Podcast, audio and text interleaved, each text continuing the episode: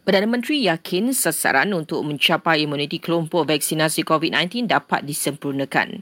Menurut Tan Sri Muhyiddin Yassin, ia susulan penambahan bekalan vaksin COVID-19 oleh pembekal utama. Kita kalau boleh nak habis selesai dalam sebulan dua ni. Tetapi kita tak boleh kawal yang itu kerana pembekal ni datang daripada luar negara.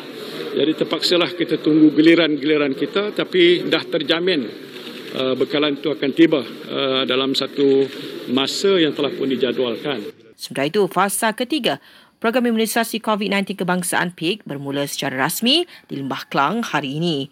Ujar Menteri Penyelaras PIK, ia berikutan majoriti warga emas dan OKU di KL dan Selangor sudah menerima sekurang-kurangnya dos pertama atau mendapat janji temu.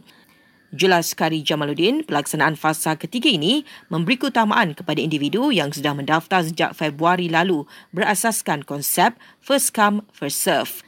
Eh, mana-mana negeri yang sudah melengkapkan hampir 90% fasa kedua juga dibenarkan memasuki fasa ketiga.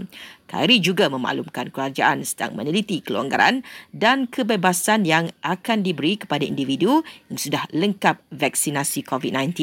Technical working group kita yang terdiri daripada pakar-pakar kesihatan dan sains dan mereka akan buat satu show yang akan diangkat kepada Majlis Keselamatan Negara untuk kita umumkan dalam masa yang terdekat. Apakah kebebasan yang dibenarkan kepada mereka yang sudah lengkap divaksinasi? Ini termasuk juga kebebasan untuk merentas negeri.